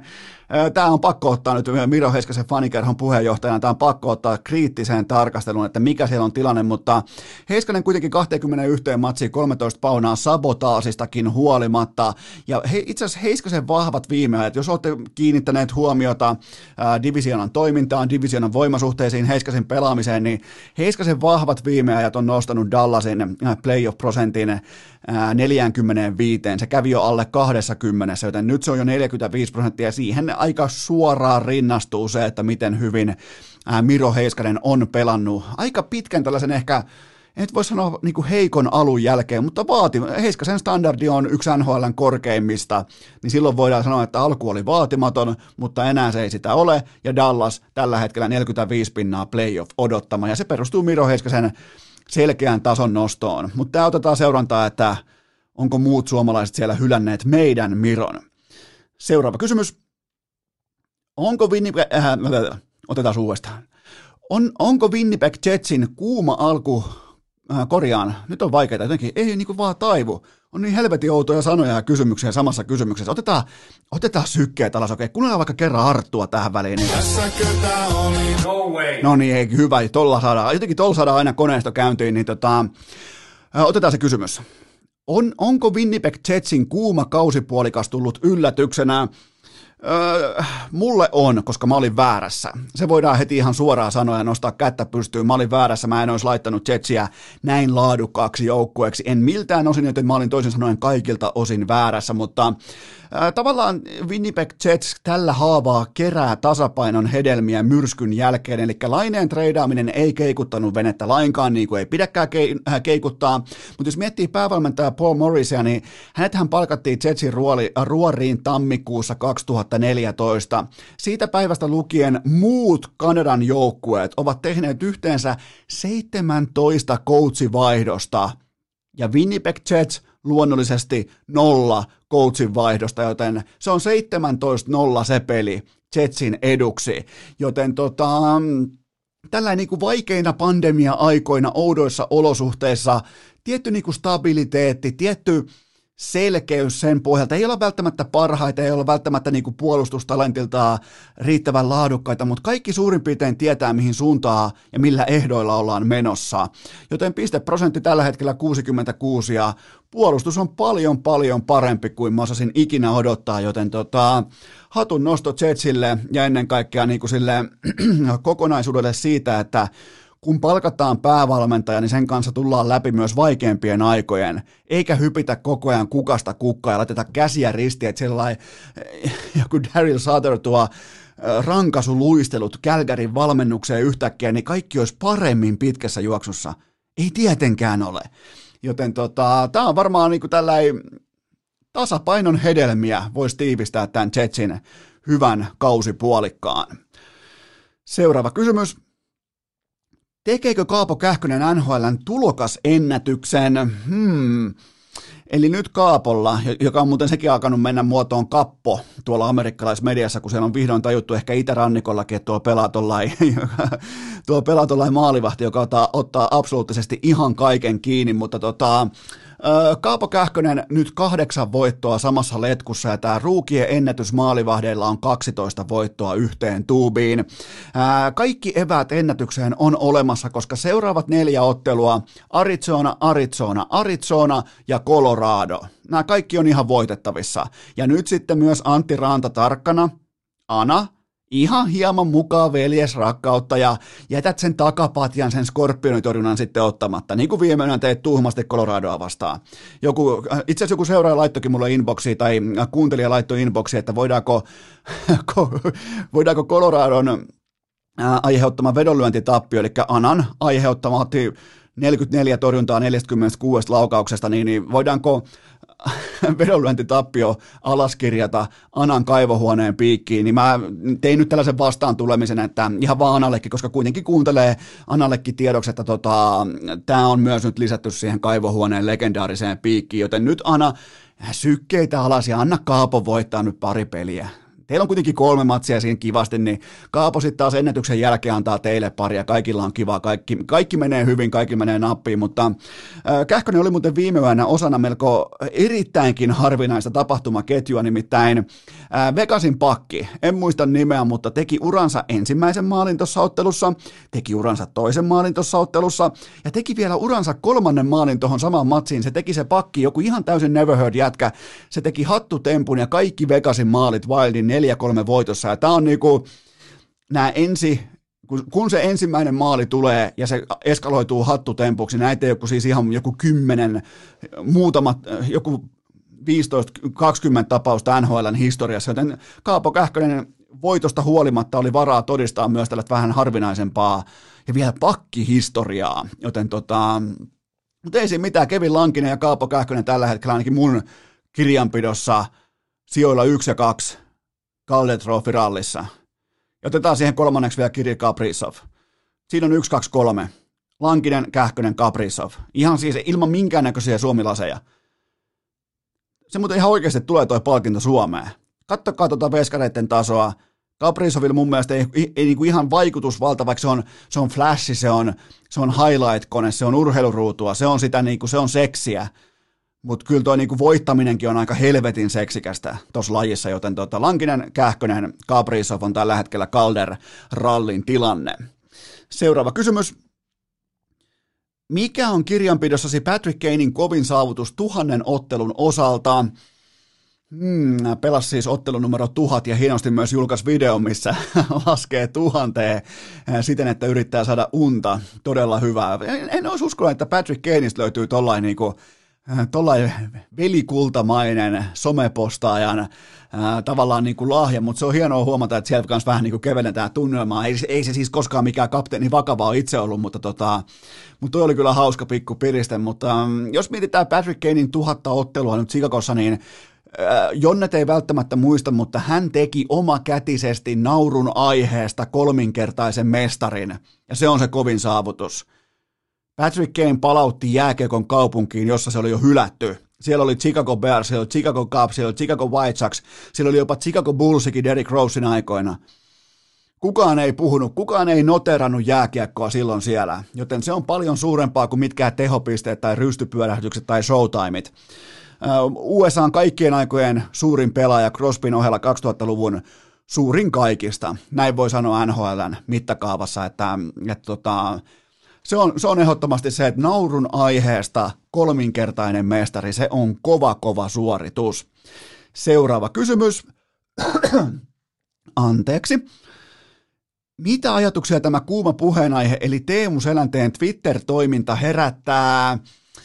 Öö, mä aina haluan saada ensimmäisiin kysymyksiin vastauksia. Sitten mä pystyn, kun mä seuraan jotain toimintaa, jolla on olemassa selkeä jatkumo, niin mä haluan aina päästä kartalle kysymykseen miksi. Ja tässä tapauksessa mä haluan nähdä, että miksi sellainen toimii näin ja missä on upside. Mitä voitettavaa Teemu Selänteellä, hänen brändillään, hänen uh, urheilulegenda statuksellaan on Twitterissä tai sosiaalisessa mediassa? Mä en löydä yhtään voitettavaa seikkaa, mä en löydä minkään näköistä taistelua, mitään kohtaa, tilannetta tai olosuhdetta, missä selänteellä olisi enemmän voitettavaa kuin hävittävää somessa. Se, se, on, se on mulle ihan täys mysteeri. Tämä niinku, tästä kaikesta tulee jotenkin niinku hölmistynyt olo, koska kyseessä on kuitenkin mun sukupolven suuri, Jari Litmasen, Jari Litmasen ohella ylivoimaisesti suurin urheilija Suomessa. Niin tota, kun ei löydy upsidea, ei löydy mitään voitettavaa. Nyt viimeisimpänä tämä rokotus, meteli ja kohu, mitä se huutaa siellä omassa Twitterissään. Ihan siis, mulla on ainakin todella hölmistynyt olo pitkäaikaisena Teemu Selänteen fanina. Se on, se on ihan selvä asia, että mä en pysty vieläkään löytämään. Se on kuusi vuotta ollut, ollut Twitterissä. Ja mä en ole vielä kuuden vuoden ajalta löytänyt kertaakaan sieltä upsidea. Jokainen totta kai tehköön mitä huvittaa, mutta silti mä haluaisin nähdä jonkinnäköisen yhden edes voitetun jaon tai yhden niin kuin, tilanteen, jossa se päätös tulla vaikka someen, se, se tuo jonkinnäköisen plusmerkkisen tuloksen pöytään jo, jo, jollain elämän osa-alueella. Kaiken kaikkiaan jotenkin niin kuin hölmistynyt on tällaisen fanipojan olo just nyt Teemu Selänteen someteutaroinnin tiimoilta. Seuraava kysymys. Pitäisikö jääkiekon SM-liigaan tulla sählyn uusittu playerisysteemi, eli kahdeksan parasta sisään ja ykkönen valitsee vastustajansa ja niin edelleen? Öö, no mä, mä pidän tuosta sanasta valinta. Se on aina statementti, kun valitaan. Oikein sormella osoitetaan, että me halutaan toi tosta, niin se tuo sellaista niin kuin lähtökohtaista niin kuin vastajännitettä jo joukkueiden välille, mutta tässä olisi niin kuin muutenkin sählyssä olisi tällä hetkellä kaava tarjoiltuna suoraan liikalle, että miten sarjasysteemi toimii, mikä määrä pitäisi olla joukkueita, näin poispäin, mutta eiköhän liika pidemminkin laajenna playoff-levikkiään 16 joukkuetta mukaan tuonne tota, ää, ensimmäiseen playoff-vaiheeseen NRin tyyli, eli yksi joukkueen mestiksestä mukaan ja ei mulla ole mitään luottoa siihen, että liika saisi niin sanotusti paskansa ojennuksen, joten tavallaan mulla ei ole mitään, mulla ei, mä en ole mitään mieltä tähän asiaan. Tässä on niin nähty niin turhia sääli, lomarengas, hössötys, playoffeja, että tota, mun odotukset on nollissa. Seuraava kysymys. Montako ottelua laitetaan Juha Jääskälle hänen sikailustaan tapparaa vastaan? Mulle tuli video inboxia. Se, se video oli ihan kuin olisi katsonut jotain yläastetason päättötyö videota, jossa koetetaan saavuttaa Twin Peaksin mystiikkaa, kenties jopa vähän niin kuin parodiankin keinoin. Eli mitä helvettiä IFK Tappara pelissä oikein tapahtui tiistai-iltana? Jääskä tulee tilanteeseen, sulkee jopa niinku koripallosoftiuden voimin levypallotilanteessa irtokiekon itselleen ja tuomari keksii sieltä maskipuolelta, päätykulmasta, ristikulmasta, tuomari keksii päähän kohdistuneen taklauksen. Mulla meni varmaan tuollain 20 luuppia siitä videosta, että mun silmät osas, mä oon kattonut paljon paljon jääkiekkoa. Mä oon todennäköisesti unohtanut jääkiekkoa enemmän kuin sä muistat sitä. Ja mä en löytänyt 20 luupilla siitä tilannetta, mitä mun piti katsoa. Ja siitä tulee päähän kohdistunut taklaus, joten mä ymmärrän ihan täysin Jarno Pikkaraisen äh, akateemisen lausunnon vaihtopenkillä, joka meni näin vittu mitä paskaa, jumalauta. Sitä ei niinku voi mitenkään muuten, ja näytti muuten pikkarainen siltä, että ihan kuin joku olisi tullut, joku olisi tullut tota, vaelluskengillä kävelemään paloheinän tuolle tota, haltiapolun ladulle, just ajetulle haltiapolun ladulle, niin, niin Pikkarainen näytti ihan siltä, että niinku laturaivois roihahtanut niissä silmissä. Jumalauta, se oli pelottava, kun se ilmoitti, ilmoitti siellä tota, ihan kylmästi vaan, että vittu mitä paskaa jumalauta. Ja enäähän tästä puuttuu oikeastaan se, että tilannehuone, the tilannehuone lähettää tämän jääskän levypallotilanteen jatkotutkimuksiin johonkin kurinpitodelegaatiolle, joka päätyy aivan varmasti äänin 3-2 väärään sanktioon, mutta joo, ihan uskomatonta. Seuraava kysymys. Mitä tuossa Myers Leonardin tapauksessa oikein kävi? Okei, eli Leonardi on siis NBA-organisaation Miami Heatin aika marginaalinen pelaaja, ollut vähän kohujen keskellä ennenkin liittyen vaikka siihen, että ei mennyt polvelle kansallislaulujen aikana, Black, Life, Black Lives Mattersin aikana, kaikkea tällaista. Ollut siis ollut tota, ennenkin keskustelun ytimessä, näin voi melkein sanoa, mutta tämä oli tota, hän siis käytti Twitchissään, pelas Call of Dutyä, äh, Twitchissään striimasi sen livenä ja käytti asiatonta kieltä ja tämä sopimaton kielenkäyttö kohdistui juutalaisiin, joten tota, Mä, mä en, mun on pakko sanoa, että vähän niin kuin Selänteen tapauksessa, ja tämä on paljon paljon, niin kuin monin paikoin paljon paljon vakavempaa, mutta mä en jumalauta ymmärrä, mitä vittua nämä jätkät, ammattilaisurheilijat, mitä helvettiä ne striimaa? Minkä takia ne asettaa itsensä positioon, jossa tullaan suoraan peruskoulusta ja annetaan livenä omia lausuntoja, jotka syntyy vaikka tulee, tulee illuusio, että tässä ollaan vaan kavereiden kanssa, on vaan kuulokkeet päässä. Siellä voi olla 10 000, 20 000, 30 000 kattojaa samaa aikaa tuntitolkulla, kun sä striimaat, sul... Ei jumalauta, mitä? Tulkaa helvettiin sieltä. Siis jokainen, nyt suomalaiset NHL-pelaat kaikki tarkkana. Ei teillä ei, tulkaa vittu pois sieltä. Jos mä olisin agentti, mä olisin NHL-pelaajan agentti, kuka tahansa suomalainen NHL, mulla olisi striimauskielto mun pelaajille. Absoluuttisesti. Mä en halua, että mun asiakas suoraan peruskoulusta menee laittamaan itseään live-exposuuden alaisuuteen, alaisuuteen, eli menee live-tilanteeseen vapaaehtoisesti jopa niin kuin kaveriporukka illuusion keskellä, ehkä joskus vaikka tunnekuohunkin keskellä puhumaan asioita. En ikinä antaisi mun asiakkaan mennä. Miettikää nyt jumalata noin striimaa. Noikelle maksetaan kymmeniä miljoonia niiden ammatista, jossa pitäisi koko fokus perustua siihen, että pärjää siinä suurin piirtein siinä ammatissa, joka, joka kestää vaikka NHL, NBA-akselle, se kestää keskimäärin tuommoisen neljä puoli vuotta, ne priimavuodet, ne tilivuodet, ne tilikaudet. Sulla on nelisen vuotta aikaa olla hyvä sun lajissa – niin ethän sä nyt vittu ala striimaamaan muutenkaan pois, puhumattakaan siitä, että sä et osaa sitten käyttää asiallista kieltä siellä. Jumalauta. Kaikki, NHL, kaikki suomalaiset nhl helvettiin sieltä striimeistä. Ihan suoraan. Sie- siellä ei ole mitään voitettavaa. Siellä ei ole mitään katukrediittiä jaossa.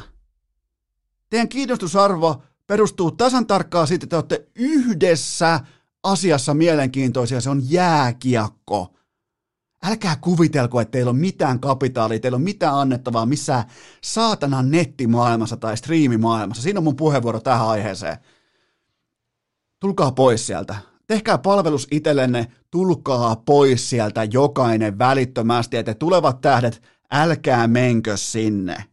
Älkää todellakaan menkö sinne suoraan jostain peruskoulusta. Älkää menkö sinne. Seuraava kysymys. Tuomas Määttä coachin jälkeen 3 plus 2 jatkoaika voitossa.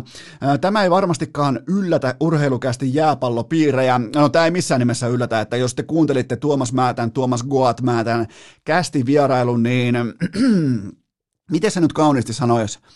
Harvemmin joukkueen tähtipelaaja kesken kauden sanoo noin selkeästi tai implikoi noin selkeästi, mitä mieltä hän on joukkueensa päävalmentajasta, joten jos se nyt jättää tuon lausunnon vaikka siihen, niin jokainen saa aika melko varmasti kuvan siitä, että mikä kenties oli ennen coachikengitystä. Tilanne voittoputkesta huolimatta, joten ää, nyt tällä hetkellä Määtän SKA on 12 matsin voittoletkussa.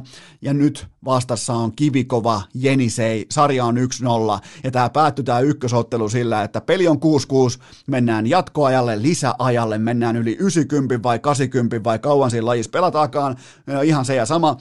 Taitaa olla mutta että mentiin jatkoajalle peli on 6-6 ja kuka sieltä tulee? Tuomas Goatmäättä, joka mä en osaa lyödä vasemmalta puolelta, nakkaa vasemmalta puolelta 16 boksin ulkopuolelta pallon nuottaa, peliarkku 1-0 ottelusarjan johto Tuomas Määtän SKAlle, joten tota, ilmeisesti Määttä on tällä hetkellä koko joukkueen tai koko Venäjän jääpalloliigan sekä paras pelaaja että myös paras päävalmentaja. Seuraava kysymys. Varasin meidän, varasin meidän kaveriporukalle Paadel-tunnin. Hintalappu oli 66 euroa tunnilta. Ystäväni vastasi viestiketjun, että mitähän Eno Esko sanoisi tästä. Olenko täten menettänyt kunnioitukseni ystävieni silmissä? Okei. Okay. No niin, nyt on siis itsekriittinen kysymys ja varmaan ihan aiheesta, mutta 66 vitun euroa siis tosta. Eli flanelipaita 120 euroa, ipaulut 9 euroa, paksusankaiset feikki silmälasit 230 euroa ja sähköpotkulauta 270 euroa. Toi on muuten, ja sitten vielä Paadel tunnista, tu, yhdestä tunnista 66 euroa. Millä helvetin Rane Rantasen tilillä nämä jätkät oikein mällää tuolla? Jumalauta. Tiedätkö noin kaikki omasta primistaan 55,5 miljoonaa? 66 euroa sinne satanan lasikomeroon menemisestä. Sitten esitetään urheilijaa tunnin verran. To, ei saa, 66. Ku... 66 euroa. Ne ei häpeä mitään. Toi on muuten uusi flexaus. Toi menee samaa linjaa sen kanssa, että on varaa ostaa VR-liput Lappiin. Toi on sama flexaus kuin se nykyään. Ku, siis ne on rikkaita kaiken lisäksi. Noi, ne on varmaan vielä Suomen ruotsalaisia kaikki, pelaa monopoli omin rahoilla. Herra Jumala. Paadelpiirit, 66 euroa tunti. Mä luulin, että sinne niinku annetaan rahaa, jos sä meet häpäsemään itsestä ton lajin tiimoilta sinne paikan päälle. Mä luulin, että se, se viaton ihminen että hänelle annetaan rahaa, kymppi, kaksikymppiä, haetaan kadulta jengiä, tulkaa kymppiä vastaan tänne meidän lasihäkkiin. Me naureskellaan täällä pihalla teidän flanelipaidoille ja paksusankasille laseille, kun te pyöritte ipaulut kädessä siellä. Ei jumalauta. Nämä on vielä kaiken, kaiken lisäksi ihan vitun rikkaita. Rane Raunonpoika Rantasesta muuten viime yöltä mielenkiintoinen knoppi mä heräsin tuossa vähän aikaisemmin ja, ja tota, mä katsoin sen matsin lopun, niin, niin kun Landeskuk tekee Anna Raanalle tämän jatkoaikamaalin, niin oli hyvin mielenkiintoinen maila farsi sitä ennen. Mä kerron sen nyt tähän samaan rahaa, eli Ranella meni omalla alueella jatkoajalla maila poikki, ja se luistelee hakemaan oman äh, vaihtomailansa vaihtopenkiltä, niin kuin tehdään, ja se toimii, usein se prosessi toimii ihan tip-top, se on, niin kuin, se on uskomatonta ne huoltajat, millä nopeudella ne hakee oikean mailan, mutta nyt niin, kuin, niin usein kuin meillä faneillakin niin meni Landeskuukki ja Rantanen sekaisin huoltajalla ja sille lyötiin käteen Landeskuukin mailla. Mä ihmettelin, mä monta kertaa katsoin, että mikä tässä maalitilanteessa mättää? Mi, mi, onks, onko, mi, onko Anan asento, Anan viikset, onko Landeskuukin luistelussa jotain. Mä monta kertaa katsoin, että joku tässä nyt ei täsmää tässä kuvassa, mikä jäi mun verkkokalvoille, niin se oli tietenkin se, että Mikko Rantasella oli valkoiset erkat ja Landeskuukin mailla kädessä, mutta ei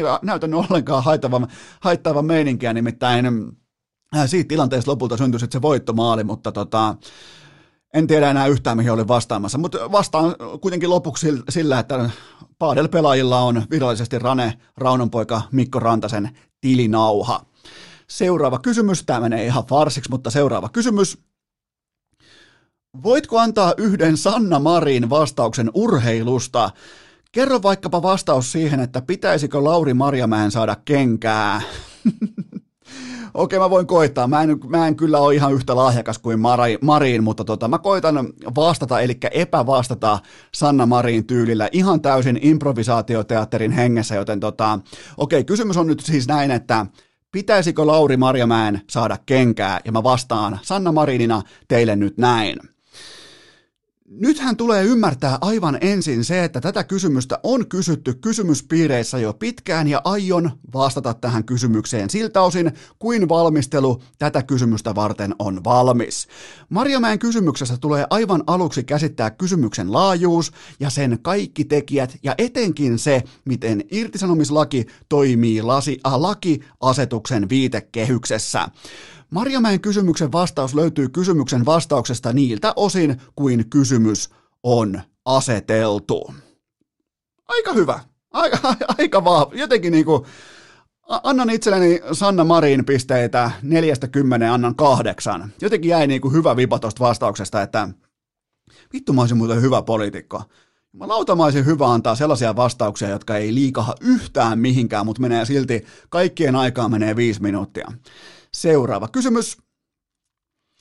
Nyt kun on selvää, että Havu ei häviä tänä vuonna enää yhtäkään CS-ottelua, niin voidaanko täten myös vahvistaa se, että Sami Seksitesto Laasanen on vuoden urheilija? Jumalauta, nyt on kunnon kysymys. Havu voitti keskiviikkoiltana, eli eilisiltana ensimmäisen turnauksensa tällä kokoonpanolla, eli linarillaan, kuten lajipiirissä. Mä tykkään termistä linari, mä, mä ostan täysin termin linari. Siitä tuli turnausvoitto ja noin 40 kiloa pitoa rintataskuun, ja takaisin joukkue lähtikin sitten välittömästi grindikeskukseen, mikä on mun mielestä ihan terveen joukkueen merkki toistoja sisään. Huippua ei todellakaan ole vielä saavutettu, mutta huipulle toi porukka on ihan selvästi matkalla. Erittäin epästabiilissa lajissa, missä tuulee joka suuntaan todella tiukasti ja siinä useimmiten pärjää ne, jotka on edes alustavasti samalla mapillä, samalla kartalla, samalla serverillä ja vaikuttaa. Mä katsoin siis havun pelaamista ja toihan on ihan murskaavaa ylivoimaa nyt tolla tasolla. Totta kai verihän punnitaan vasta sitten siellä tier ykkösen kärjessä, mutta fantastista CS. Kaikki on samalla sivulla jotenkin niin kuin sellainen, miettikää niin kuin striimiruudun läpi voi yhtään pelaajia tuntematta, tietämättä, mitään tietämättä oikeastaan, niin pystyy aistimaan tietyllä tapaa ehkä jonkinnäköisen peli-ilon tuosta joukkueesta, ja se on jotain. Se, se on pakko olla jotain, ja Havu julkaisi myös kannatuskappaleen, joka edustaa mun mielestä aika melko jämptiä poljentaa. Siinä jaellaan havuja siinä kappaleessa, siinä on sellainen pieni räppitempo, ja, ja tota, anna, annan sillekin niinku ihan ei samalla tavalla iskenyt kuin silloin ensin vastaava, äh, vastaava hurmoskappale, mutta kyllä tuossa niinku, on aihio, tuossa on potentiaali, pitää vähän sulatella ja niinku lähteä hakemaan sitä omaa poljentaa siihen, että miten se komppi tulee sieltä, mutta erittäin hyvä startti sekin, mutta mm, jos mä haluaisin teille nyt kääntää, niin kuin te varmaan kaikki haluatte ja, ja tota, me kaikki halutaan, niin jos tämä havun toiminta just nyt just näillä statseilla pitäisi kääntää vaikkapa jääkiekoksi, niin X7 on tällä hetkellä McDavid ja Aerial on kuin Leon Draisaitl, mutta muut siinä ympärillä ei kuitenkaan pelkkiä pulyjärviä. Ne muut ei todellakaan ole niin yhdeksän peliä ja kaksi tehopaunaa, vaan siellä on aika hyvää supporttia, aika hyvää IGL-toimintaa, aika hyvää kokonaisvaltaista CS, missä kun mä oon nyt katsonut pari peliä, niin jopa mäkin pystyn löytämään sieltä jatkumoita tai kaikkea tätä, että miten on tavallaan niin kuin, ne voittaa taktisella pöydällä vastustajia. Eli Sami Laasanen ensessä, otetaan vielä tämä seksitesto, tota, tähän erilliskäsittelyyn, joka on siis vuoden urheilija, niin Sami Laasanen ensessä aikoinaan rating 0,99 ja ADR 72, ja nyt sitten havussa rating 1,27 ja ADR 90, eli ihan sama kuin sä pelaisit vaikka nhl otetaan ihan kohtalainen 0,7 paunaa per peli. Se on ihan kohtalainen lukema. 0,7 paunaa per peli. Pelaat vaikka 200 ottelua. Sitten seuraavat 50 matsia sä naulaat vaikka ö, 1,1 paunaa per peli. Ihan kylmästi. Joten tota, ihan jäätävän iso tason nosto seksi seiskalta ja iso hatunnosto sinne ja muutenkin vaikeiden aikojen jälkeen todella dynaamista CS. Ja, ja nyt mä vielä suosittelisin ex niin kuin, urheilujournalistina, ison, oikein okay, ison capital chain urheilujournalistina, niin tota, urheilutoimittajan liiton tulee olla nyt ihan itsensä kannalta järkevä. Äkkiä se CS mukaan sinne vuoden urheilijalistalle, koska ne ei halua kokea sitä kyllästetyn uraanin tuoksuista testotuijotusta ala seksiseiska, joten tota, mä en, niin kuin, mä en ihan oikeasti, mä en voi käsittää, miksi siellä on NRin jauhaminen on listalla mukana, mutta CSN jauhaminen ei ole. Mutta joo, Urheilutoimittajan liiton ihan omaksi edukseen jo äh, tulee ymmärtää se, että CS äkkiä mukaan ja mahdollisimman niin kuin hiljaisin elkein CS mukaan sinne listalle, koska Testo 7 on tällä hetkellä semmosessa tuijotusmoodissa tuolla, että te ette vaan halua, te ette ole valmiita kokemaan sitä. Seuraava kysymys. Onneksi loppuu tämäkin jakso. Mikä siinä on, kun tällainen hameväen edustaja kuuntelee urheilukästi ja on kiinnostunut NHLstä, niin Miehille se on kovin vaikea pala ja heillä on asenne, että jos ei tiedä kaikkea, niin ei saisi katsoa urheilua lainkaan tai kuunnella urheilukästiä. Mitä mieltä olet tästä? Hmm. Ai siellä on nyt sitten tota, kauniimman äh, sukupuolen edustaja on ottanut niin sanotusti palliotteen, henkisen palliotteen, kuvainnollisen palliotteen muista edustajista samassa debattipiirissä, mutta miehiä, meitä miehiä ohjaa koko ajan joko, tai niinku kattavalla tasolla meitä miehiä ohjaa joko valtaseksi tai pelko. Ja tässä tapauksessa aivan selvästi on kyse viimeisestä osa-alueesta, eli nämä jätkät ne vaan pelkää sua.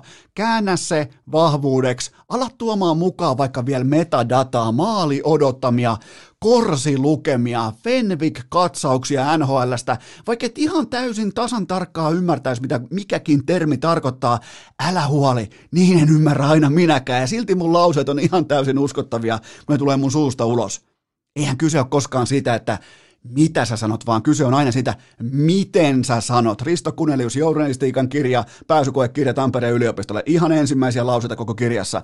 Joten tota, mä jopa niin kuin povaan nyt sulle, mä en nyt sano sun nimeä, alkaa eellä, vähän niin kuin Esko, mutta tota, tota, naisten, na, naisten nimikirjosta löytyy tämä nimi, mutta mä, mä vaan totean nyt sulle jo, että sä oot heti tämän jälkeen, kun sä tuot mukaan vähän metadataa ja maaliodottamia ja näitä muita termejä mukaan tuohon keskusteluun, niin, niin saat saman tien alfa ja ne kaikki kundit sun ympärillä on beettoja. Eli käänteisiä seksiseiskoja. Noin. Semmonen kästiviikko. Se oli hyvä, että loppuu. Jumalauta. Täytyy lähteä varmaan hiihtämään tai johonkin ihan sama, mihin tässä nyt lähtee. Hän pelaa paadelia, jumalta, 60, 66 euroa. Mietin, kun mä menisin siihen paadeltiskille, mä sanoin, että okei, tunti paadelia. No sit se myyjä sanoo mulle, että, että 66 euroa. No mitä mä sanon siihen? No way. Sitten mä sanoin, että okei, onko toi ihan oikeasti, että tota, onko se hinta noin? Sä sanoit, joo, että kyllä se on 66 euroa. No way.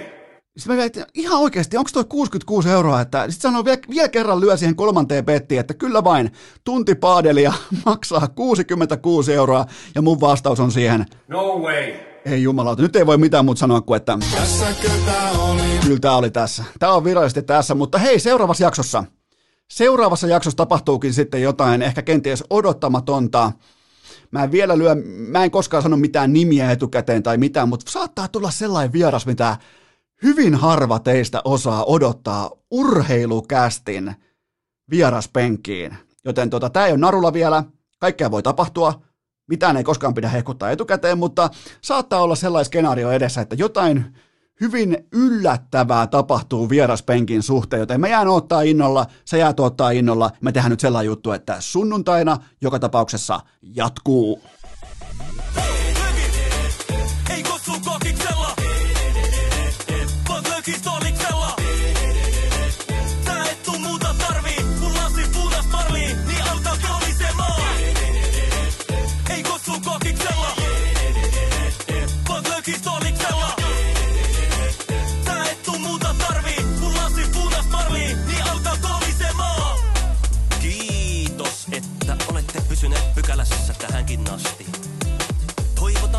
kaikki tervetulleeksi myös jatkossa. Muistakaa nauttia elämästä arjen vastoinkäymisistä huolimatta. Allekirjoittanut kiittää ja kuittaa. Peliä. Oliko tämä jo tässä?